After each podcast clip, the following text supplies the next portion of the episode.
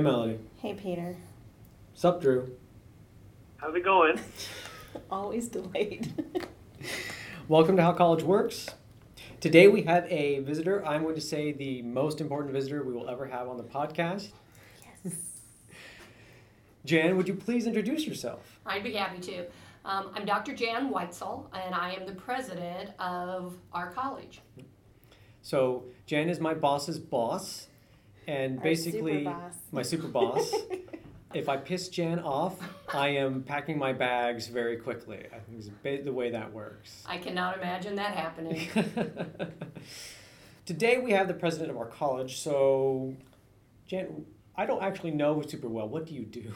what is my job? Yes. Oh, interesting question. The thing that makes the job of the president a little bit different than a professor, and I was a professor for over 20 years, is that every single day is different. When I was a professor, I knew that I had class at 8 o'clock in the morning, I had class at um, 11 o'clock, and I had a class at 1.30. I knew where I was supposed to be every moment of the day.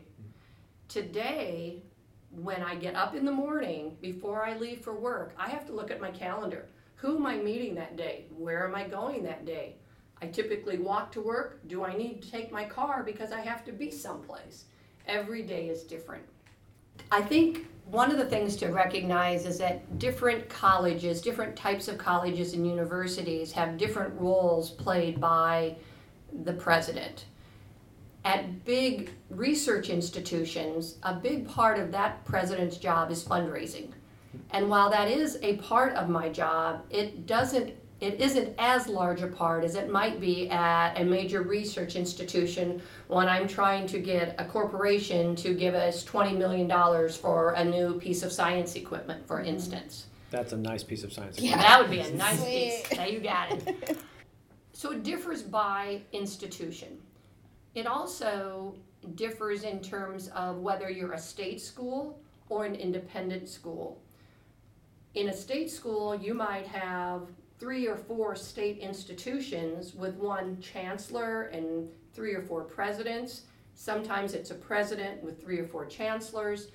And again, that person, whether it's the person who is working with an individual campus or the, the umbrella campus, there may be state funding issues that have to come into play.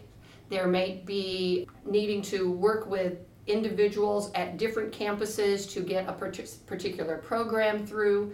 Your school might have an emphasis on one area, a different school in your state might be something else. I can use Iowa for instance. Um, the University of Iowa is all about the med school. Iowa State is much more agriculturally aimed. And the University of Northern Iowa is about teacher education. So it's different in different places. My experience has been mainly with independent institutions, small to medium sized institutions. So my job is to really have the big picture of the institution. To be able to look at our college, for instance, and work with the vice presidents in the different areas, but have a working knowledge of the finance, have a working knowledge of fundraising and the alumni, a working knowledge of the academics, a working knowledge of the physical plant, and to be able to take any given situation and make sure that you're making the decisions that are truly in the best interest of the students, but also in the best interest of the college as a whole. So that's part of my job. Of course, fundraising is a part of my job. I do travel for the institution, I meet with donors, I meet with alumni. Because our institution has an organization that oversees us, I also work with that organization as well. So fundraising absolutely is a part of my job. I feel another important part of my job is working closely with the students. And I have to say, truly, that's one of the parts that I enjoy the most. Having been a high school teacher for many years, a college professor for 20 years, I miss the classroom. I miss having that captive audience that you all have. Where darn it, sit there and listen to me. You know, but to have those discussions with the students, that's that truly is a big, um, exciting part of my day. Awesome. So I was just noticing, like, I guess if we were coming from high school, the closest thing to a president would be a principal. Mhm. But they're not doing a lot of fundraising. Yeah, I was going to ask Drew. Would would you think? I mean, you have not been a principal, um, but But you does talk it to sound one. like a principal? Does it sound like a superintendent? Yeah.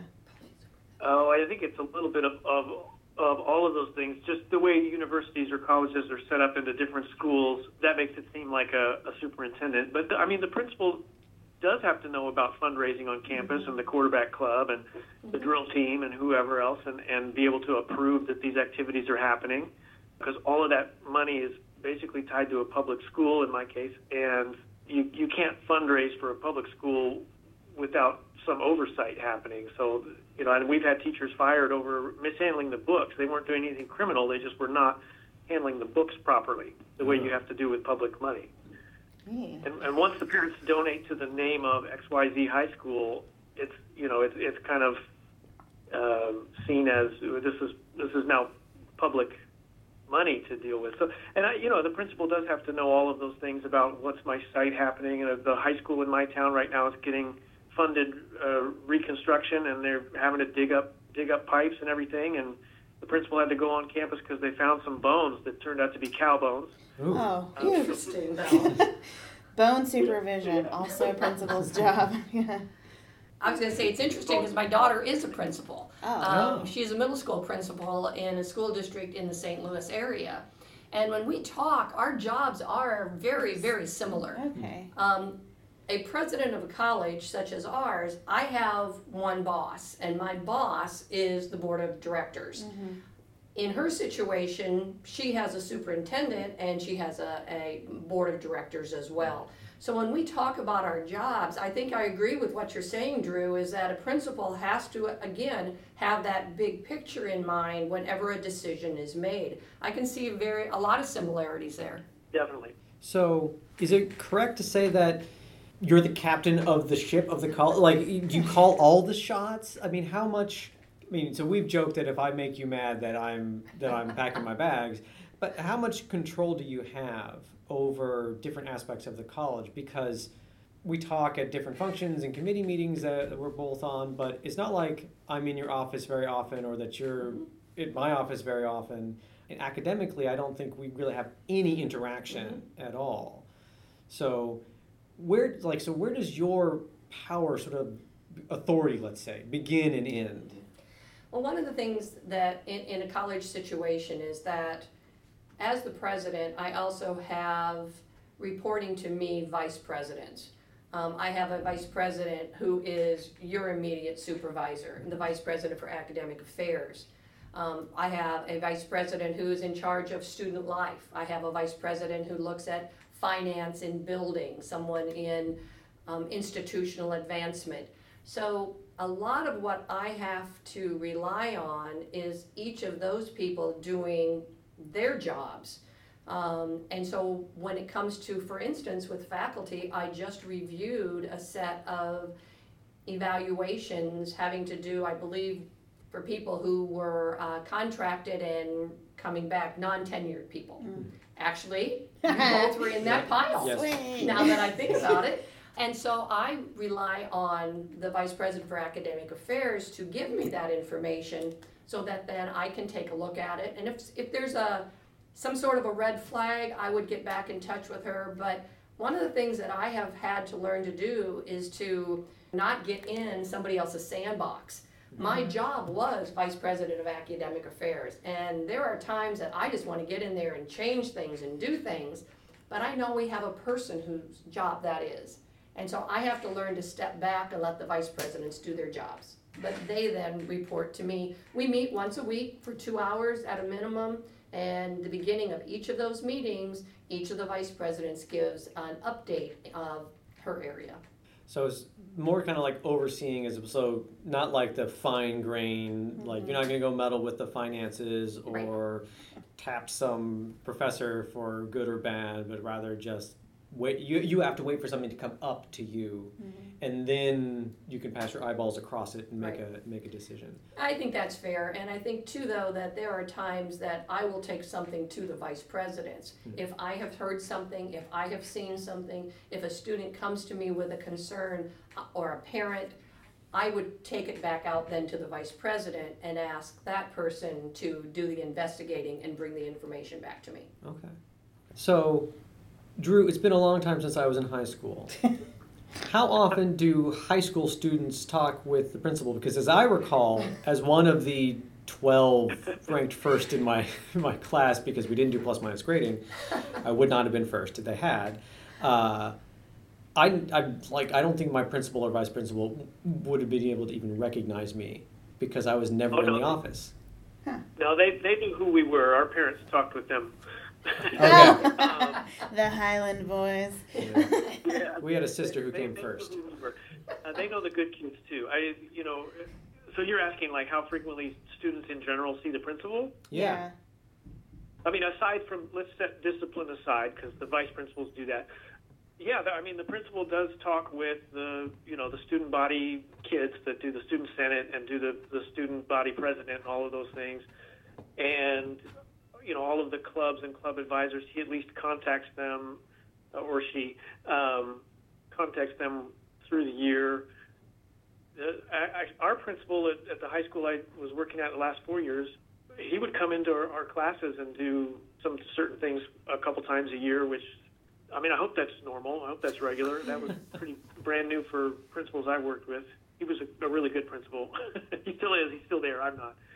I, I don't know. I think it's pretty regular. He, he would he would try to make the contact with students not always have to be discipline and, and whatever. That just comes up when it comes up, but be able to reach out and have positive contacts and be in the hallways and say hi to everybody. So, you know, it, it's not inaccessible, if, hmm. if that's what you're asking.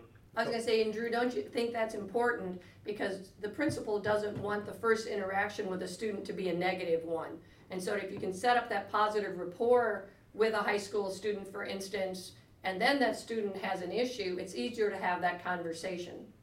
Oh, most definitely. I, and and you know, at the high school level, it's with the parents as well. Like, oh, the first phone call I get is how terrible my kid is. Thanks a lot.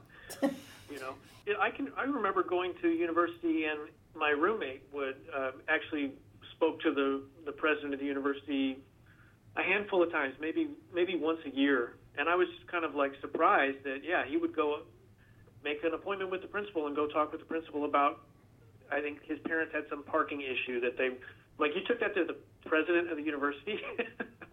that was uh, one of my trumpet player friends. Ah, Trumpet And- players. yeah, trumpet Yeah. players. I used to play the trumpet, so I could say that. Oh, Yeah. this makes so much sense to me now. Does it? Because Yeah. Dr. Cook is always telling me about the different instruments. Didn't you play trumpet, Drew? Yeah. Yep. That's right. So yeah, I agree. The, the, a, a positive interaction first, and, and especially a large high, our high schools uh, in our town are probably 1,800 to 2,000 kids, depending on the year, and so it's easy to hide and pretend like nobody knows me or cares. And at university, I went to university with 30,000 undergraduates, so it's easy to hide and be anonymous. Yeah. I mean, when I went to college, I have no idea who my college president was. I have absolutely no idea. Well, and I think that's true. The institution I came from had about sixteen thousand students, and I could walk across the campus with the president and nobody Nobody. recognized who he was.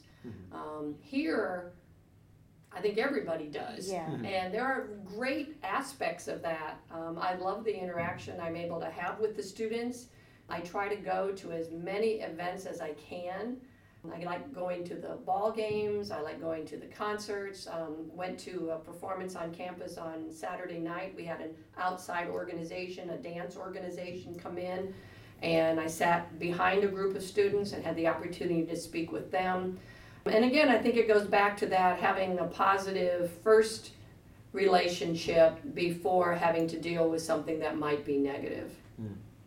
So, how often do you deal with students? I'm assuming that periodically you have, I, I think for us it's SGA, Student Government, Association or something.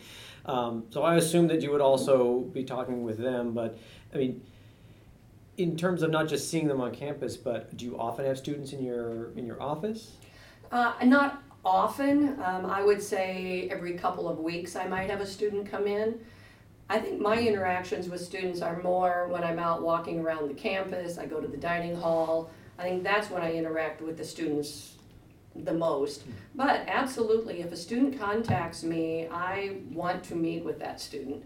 If uh, I have a young woman, for instance, who would like to come in and speak to me about a topic, the piece of advice that I would give to students is to try to make an appointment ahead of time and to let the president or the president's assistant know the topic of that conversation. Let's say, for instance, in a college dining hall, a, a student doesn't feel as if there are enough vegetarian options.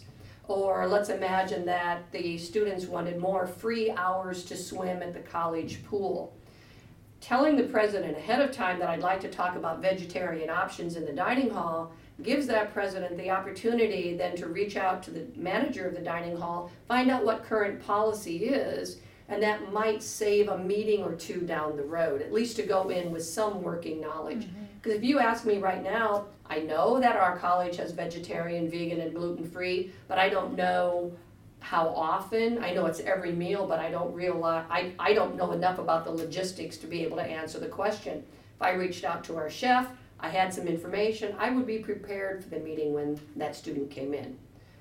But to answer your question. Peter, I think for the big part, um, most of my interactions are out on campus and at events. So more social. Mm, Yes, Yeah. more social. That's fun.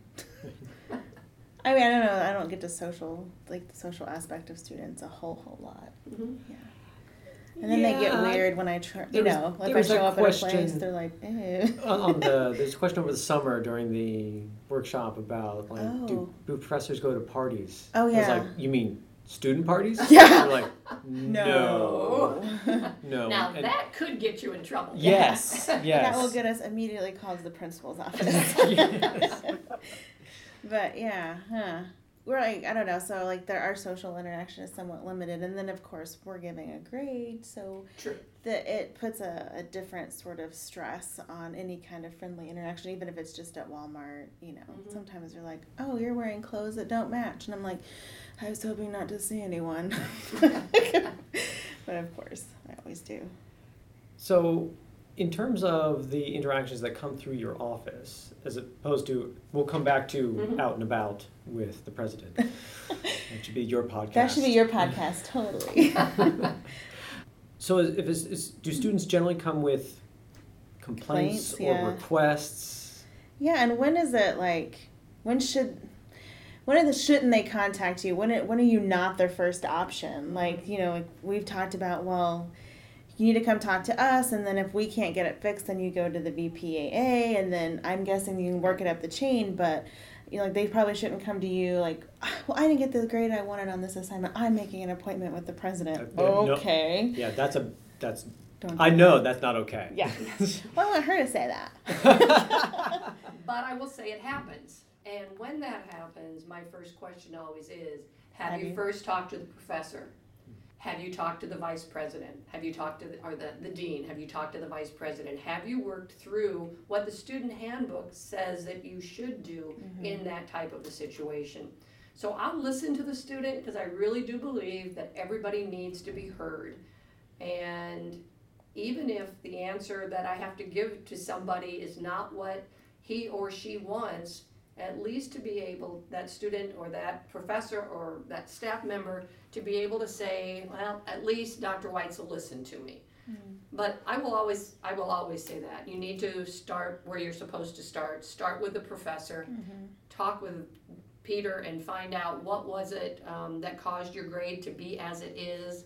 And then if you're not pleased with that, then go through the process as it's outlined in the handbook.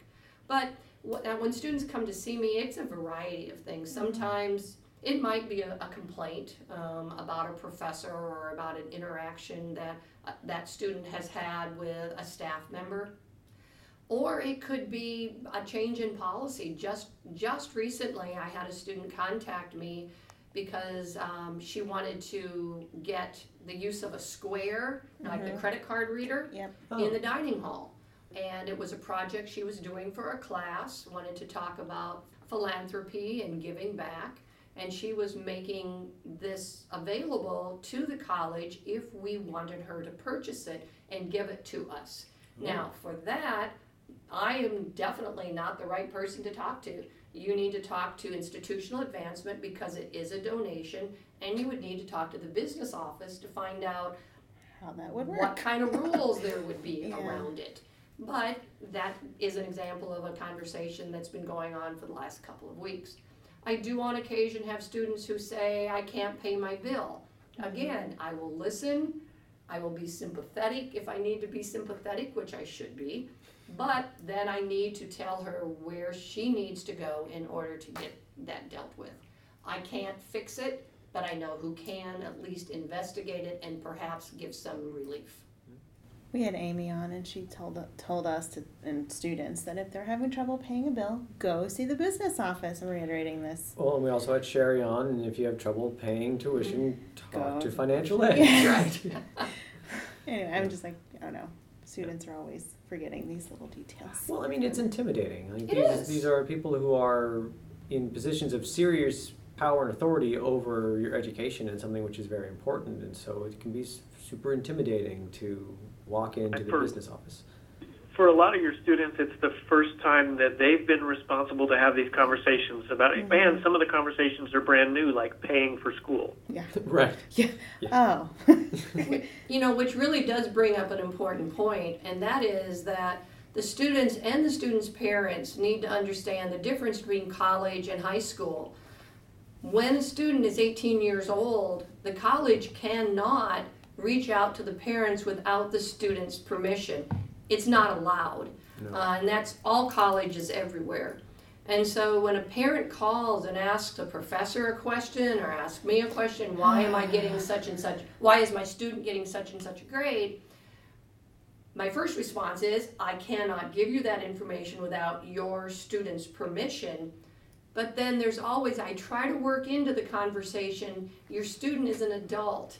Isn't it time for your student to start taking on these responsibilities and advocating for herself or himself?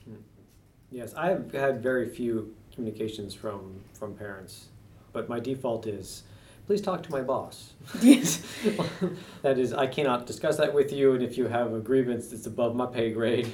Well, I have to say, at my previous institution, uh, we had baccalaureate, master's, and doctoral degrees. I had parents of graduate students Oh, who would oh, wow. call me. oh, that's embarrassing. You know, these are 30 and 40 year old people who should know by now how to advocate for themselves. And I would listen, but then it was, you know what? I think maybe your son or your daughter needs to come talk to me. Yeah. Yeah. But I agree with you, Drew. It's very different. Very, very different for students who pass from that year 17 to that year 18, maybe move out of mom and dad's house for the very first time, and need to learn to take on that responsibility without helicopter parent being there to swoop in and fix everything. Well, especially for, for you know top students who maybe breezed through and, and slept through high school without too much challenge ac- academically, where like your day in high school looks like uh, come home, play some PlayStation, go to school, uh, fake some homework real quick before it's due, and now you go to college and we're in the big leagues and you know nobody's cooking mac and cheese for me when I get home. I have to do my own you know meal finding. I have to do my own finances. I have to the calendar and the schedule is suddenly my own. Living on your own is scary. hmm Yeah, it was a it was a it was a big step. And Chef Boyardee ravioli is, was my go go to when I stayed Was- on campus over the summer. It was pretty good. Don't try it now as an adult. It's not as good. I mean, it's it's always better heated, straight straight from the can. Is is you your your low rent if you're straight from the can? oh, it is just really just. It's I a s- mean, step up from ramen. I still like ramen. Well, I can tell you a quick story. My, you were talking about musical instruments. My older daughter started college as a marimba major. You know, the big wooden xylophone. Mm. Yeah. And she was part of a marching band that was the top marching band in that state. She played percussion. And because she was a music major and she had to audition for different groups at the college level, her hours got messed up and she wasn't paying attention. And then she was on a full academic scholarship. And at the end of the year, uh, like two weeks before the end of the year, she discovered she only had 17 hours. In order to keep her academic scholarship, she had to have 18 hours. She called me in a panic. Now, mom could have gotten involved. I was a provost at another institution. I could have. But I told her that she needed to go stake out the office where the decision was made. I said, take a pillow and a blanket and a book if you need to. You need to get this figured out. I said, I promise you, there is a way to work this out. You just need to find the right person. End of the story. She had to take a camping class that summer for one hour. Yes. Cost me $600 for her to take that camping class. But by gosh, she kept her academic and music scholarships. It probably paid off in the long Way to do it. run. I hope that was some really nice tents. Six hundred dollars. It was for the credits, not for the tents. But she gave up her uh, marimba major, by the way, and went to English, is where I always thought she would be anyway, That's Melody. right. Yay! So, is there any pers- advice or particular perspective that you would like students who are coming to a college president to have when they sort of are stepping in that office in terms of what you can do, what you can't do? What is it that they should know so that when they walk in, you have sort of fewer awkward silences and, well, kind of responses? I think the first step is to always make that appointment. Mm-hmm. It is very hard at, at some institutions just to walk into a president's office. So reach out to the president's assistant, make an appointment, and as I said before, make sure that you at least give a taste as to what that topic might be. But I think beyond that, it's knowing exactly what you're asking. Uh, just to hem and haw around a topic, I will find sometimes come right out and say, if Melody is a student, Melody, what is it that you are asking me to do? What step would you like me to take? And I think the students need to think that through and say, this, when I talk to Dr. Weitzel, when I talk to the president, this is what I'm asking her to do. It's that being part of the solution. What is it that you think the step should be in order to address whatever the issue is that's on your mind? Hmm. So be And that's another that's another paradigm. I'm sorry to interrupt you. This is another paradigm shift from mm-hmm. high school, which is to let the adults decide for me. So to, to mm-hmm. come to the table with a solution is a big change, and that's a, that's a great pro tip. I forget sometimes, even though I'm working and I have uh, first year students in my classrooms. oh, Every time Drew says stuff, I'm like, God, I need to remember these things better, you know, because I see adults in charge of their mm-hmm. own, but I mean, brand new adults, mm-hmm. fresh out of. Yeah, it's it's a good reminder.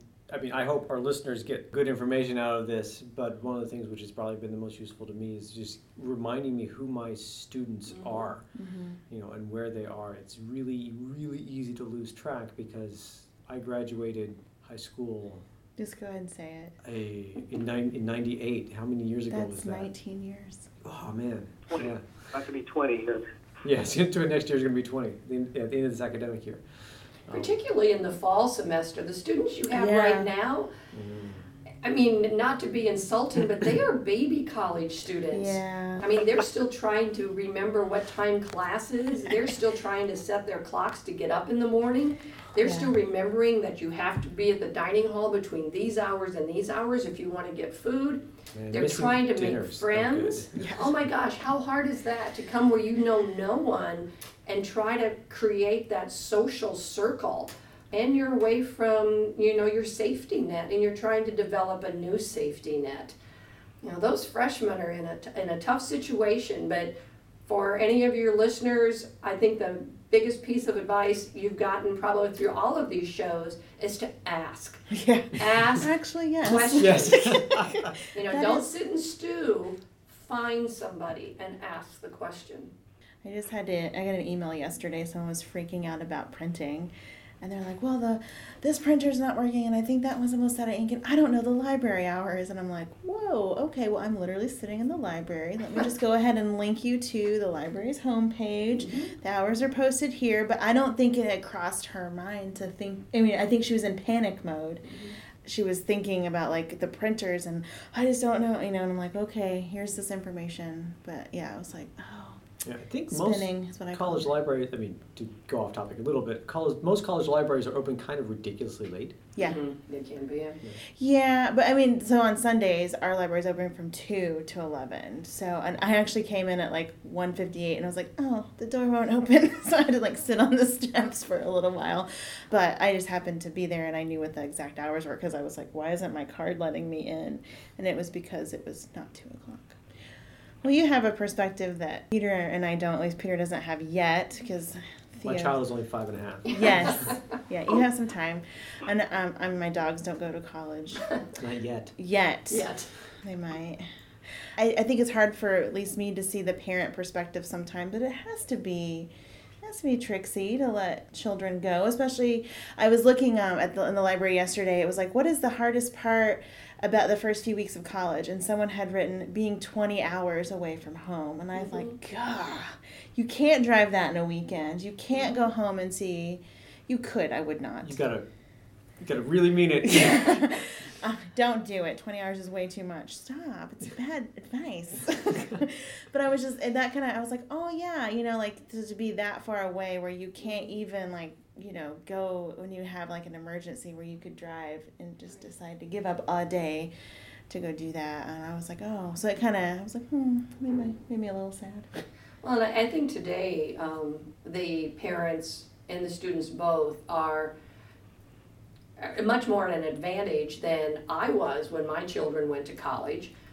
We had email and the phone, but, you know, the texting today, you know, the parents can be in touch with their students. And I always tell the parents at opening con, or opening um, of the college, is that if a student doesn't text you right back, that doesn't mean that he or she is in any danger. No, it might be it that means they're in my class. in class or I'm giving them the stink eye. or maybe even having fun with a friend. Yeah. You know, don't don't jump to the worst conclusion. You know, give them a little time, give them a little space, and that's important. But as a parent, absolutely, it is hard to uh, send your child to, away to college and um, know that he or she is responsible for all of the decisions that are made. I another uh, another story I can tell is that my when my daughter was a freshman in college, I got a phone call at three in the morning. Panic sets in. I answer the phone. I said, "What's wrong? What's wrong?" And she's sobbing on the other end of the line. She was 18 years old. I said, "What happened? What happened?" Well, Melody, you'll appreciate this. She said, "I have a paper due at eight in the morning, and I can't write the conclusion." Yeah, there was a point at which I thought, okay, I'll talk to you tomorrow. Let You me know how that with it." goes. But no, we talked through the conclusion and she was fine. But I think it's a, a lot of the stress. The stress really builds up, and the littlest thing can be a monster and a mm-hmm. mountain to overcome. You know, so I think as professors, and we just have to remember who our students are, who they are in that classroom. And, you know, sometimes we don't know whose grandma has passed away, who's broken up with a boyfriend or a girlfriend, who is just plain homesick. And there are a lot of pieces of a, of a student's life that we just don't know. You know, and Drew, in high school, you perhaps know that a little bit better. I think I, I knew my high school students well enough that I had a sense of what was going on in their lives. But as a college professor, we might see that student maybe three hours a week. Mm-hmm. You know, do we have enough information to really understand what's happening in their lives? Yeah, Usually I'm not nodding a my lot. What Drew nods. Oh, he's nodding. Yeah, Yes, yeah. yes. So I'd like to circle back to you know out and about with the president, your forthcoming podcast, I So- see you with an umbrella, like walking around campus. Yeah. just interviewing students. Hi. Um, so that's a different interaction than a student who is in your office for a meeting of some official capacity. Are students super awkward with you when Not you in the first meet least. I have to say they are not at the least awkward, but that's. Would you like them to be more different awkward? no, you know I think that's different at different schools. When the students know who you are, when I go to the cafeteria and I walk around among the tables and I stop and I talk to students, I think they see that I want to know who they are, that perhaps I'm approachable, but different presidents are different. You can't have that expectation mm-hmm. When you go to each and every institution.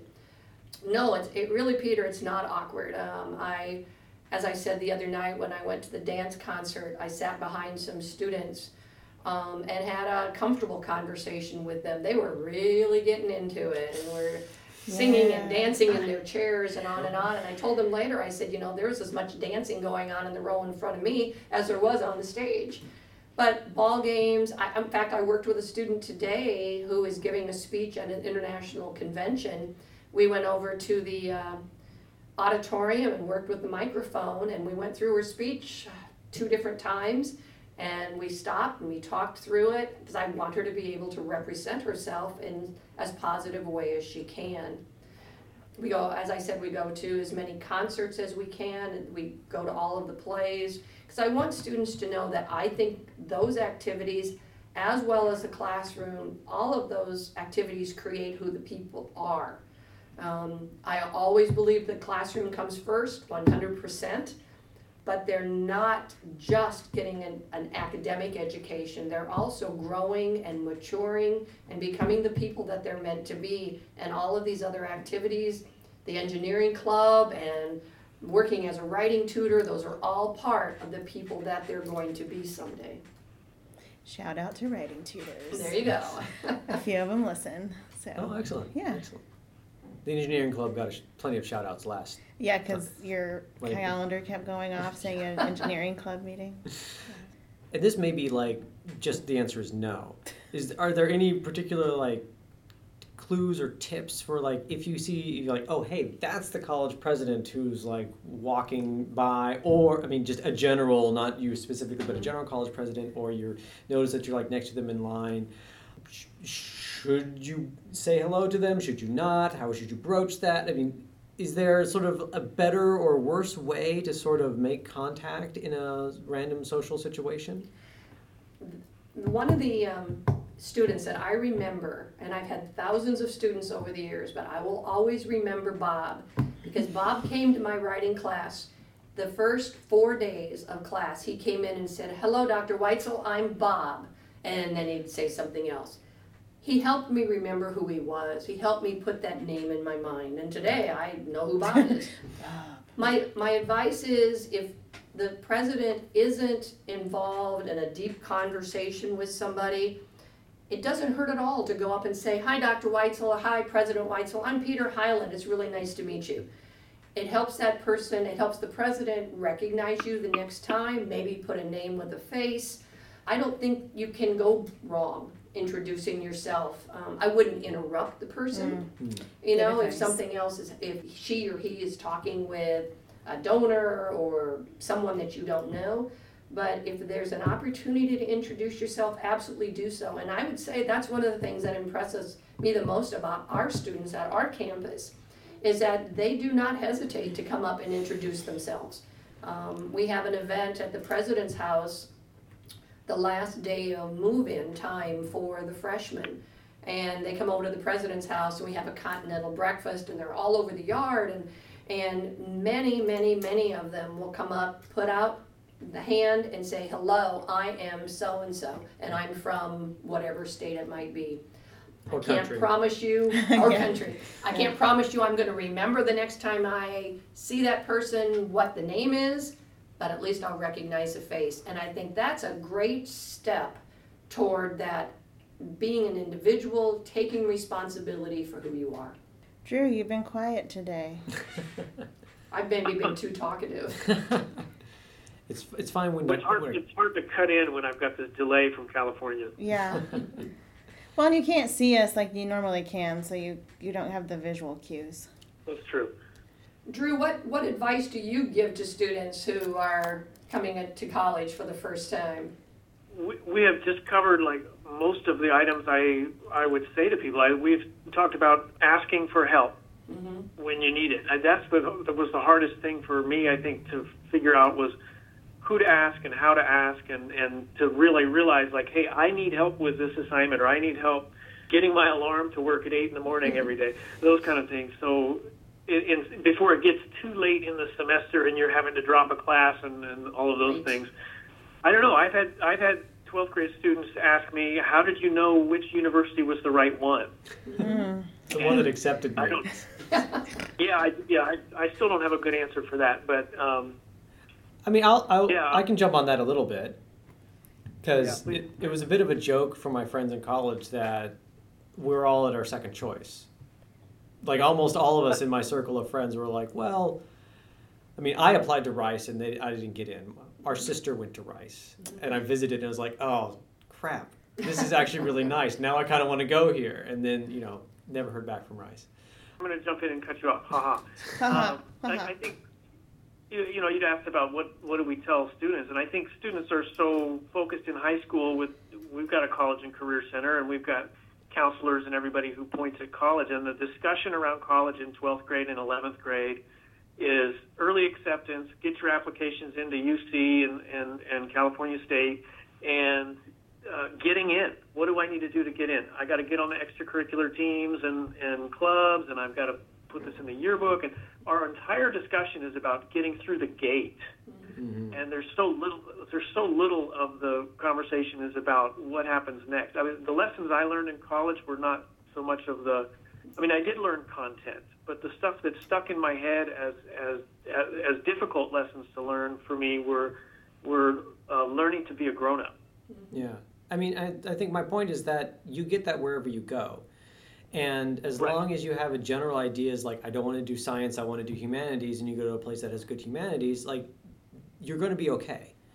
And I would add that I don't, I don't think there's one type of college that's right for every single student. Some students function well in a laboratory or in a, in a class of six hundred biology students. Some students do not.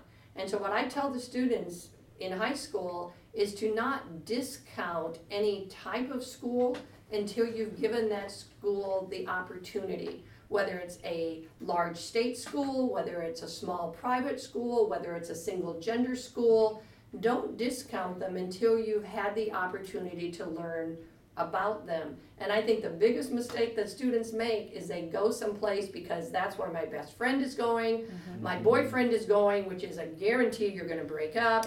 Um, it's where my dad went, they have a great football team, but I don't play football you have to make the decision that's right for you, as Peter said, you know, based on what you want to study. Um, and then does it, is it the right fit for me personally? Yeah. I mean, go on that campus visit. Right. Wow, yeah, that's a big thing. I just went to a junior college because I didn't have a lot of money and they gave me the most money opportunity. And from there, I use it as a stepping stone. So for me, it wasn't about fit, although I it mean, ended up working what- out. Fit is different for different people. I Right. mean, my my dad likes to say you have the the morals or the ethics you can afford to have. Right. If you're affluent, you can afford to buy free trade shade uh, shade grown coffee. If you just need coffee and you're like and you Folgers. yeah you just like I just need coffee. It's got to be cheap because I don't make a lot of money. Well, lot then you probably are not Folgers. You're probably like the Walmart brand, great value. Right, exactly. right. And so, like, if you just got to get to college and therefore Yeah. you need the college, which is the college you can afford, that's the right fit. That's right. And for some students, that community college experience is the right fit mm-hmm. at the right time. Yeah. You know, so you just you just look around at all of the options and then pick pick the one that fits for you at that moment. Just don't pick the one that somebody else tells you should you should. It's just like picking a major. I mean, I would have oh my gosh, I would have students come in and talk to me and say, I'm in pre med, but I can't. You know, and they would have C's and D's in their beginning level chemistry and biology classes. And it, they want to be a doctor because that's what my dad says I should do. Hmm. And what do you want to do? And that's a difficult conversation for students, Yeah. high school students, to have with their parents. Is that what you Yeah. think I should do is not necessarily what I want to do. I want to be a trumpet player, darn it. I'm sorry to hear that. Shut your mouth. Well, I actually had that conversation with my parents, and in fact, I I think my parents were skeptical of my English degrees up until I got my PhD. What can you do with it? How many times did I have parents ask me, what is this my child going to do with a degree in English? My answer is become a college president, but I Yeah, don't know. well, I have one, whatever. But yeah, like my dad's like, why aren't you doing computers? And I'm like, mm-hmm. well, I don't love computers. I love English, and so mm-hmm. I have no regrets. I mean, but when I advise students, I try to be like, you know, listen to, you're going to have to do this for a long time. You kind of Mhm. want to enjoy it. Go where your heart I mean, is. that's, you know, remove the parent, the, the conversation with the parents is challenging enough, but remove that obstacle and, and the, the student still has to deal with, you know, the void, staring into the void. What is it I really do want to do? And if you've never considered that before age 18 and a half, uh, you're, that can be really frightening too. It's like, I don't have an answer to that question. Uh-oh, my life is a joke.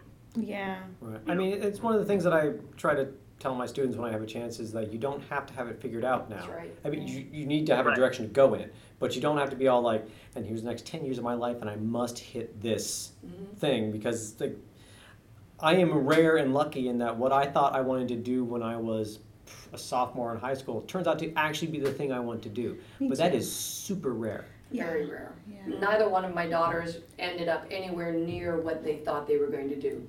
The One wanted to do physical therapy, and she's a website design Oh. person now, just because she took an art class.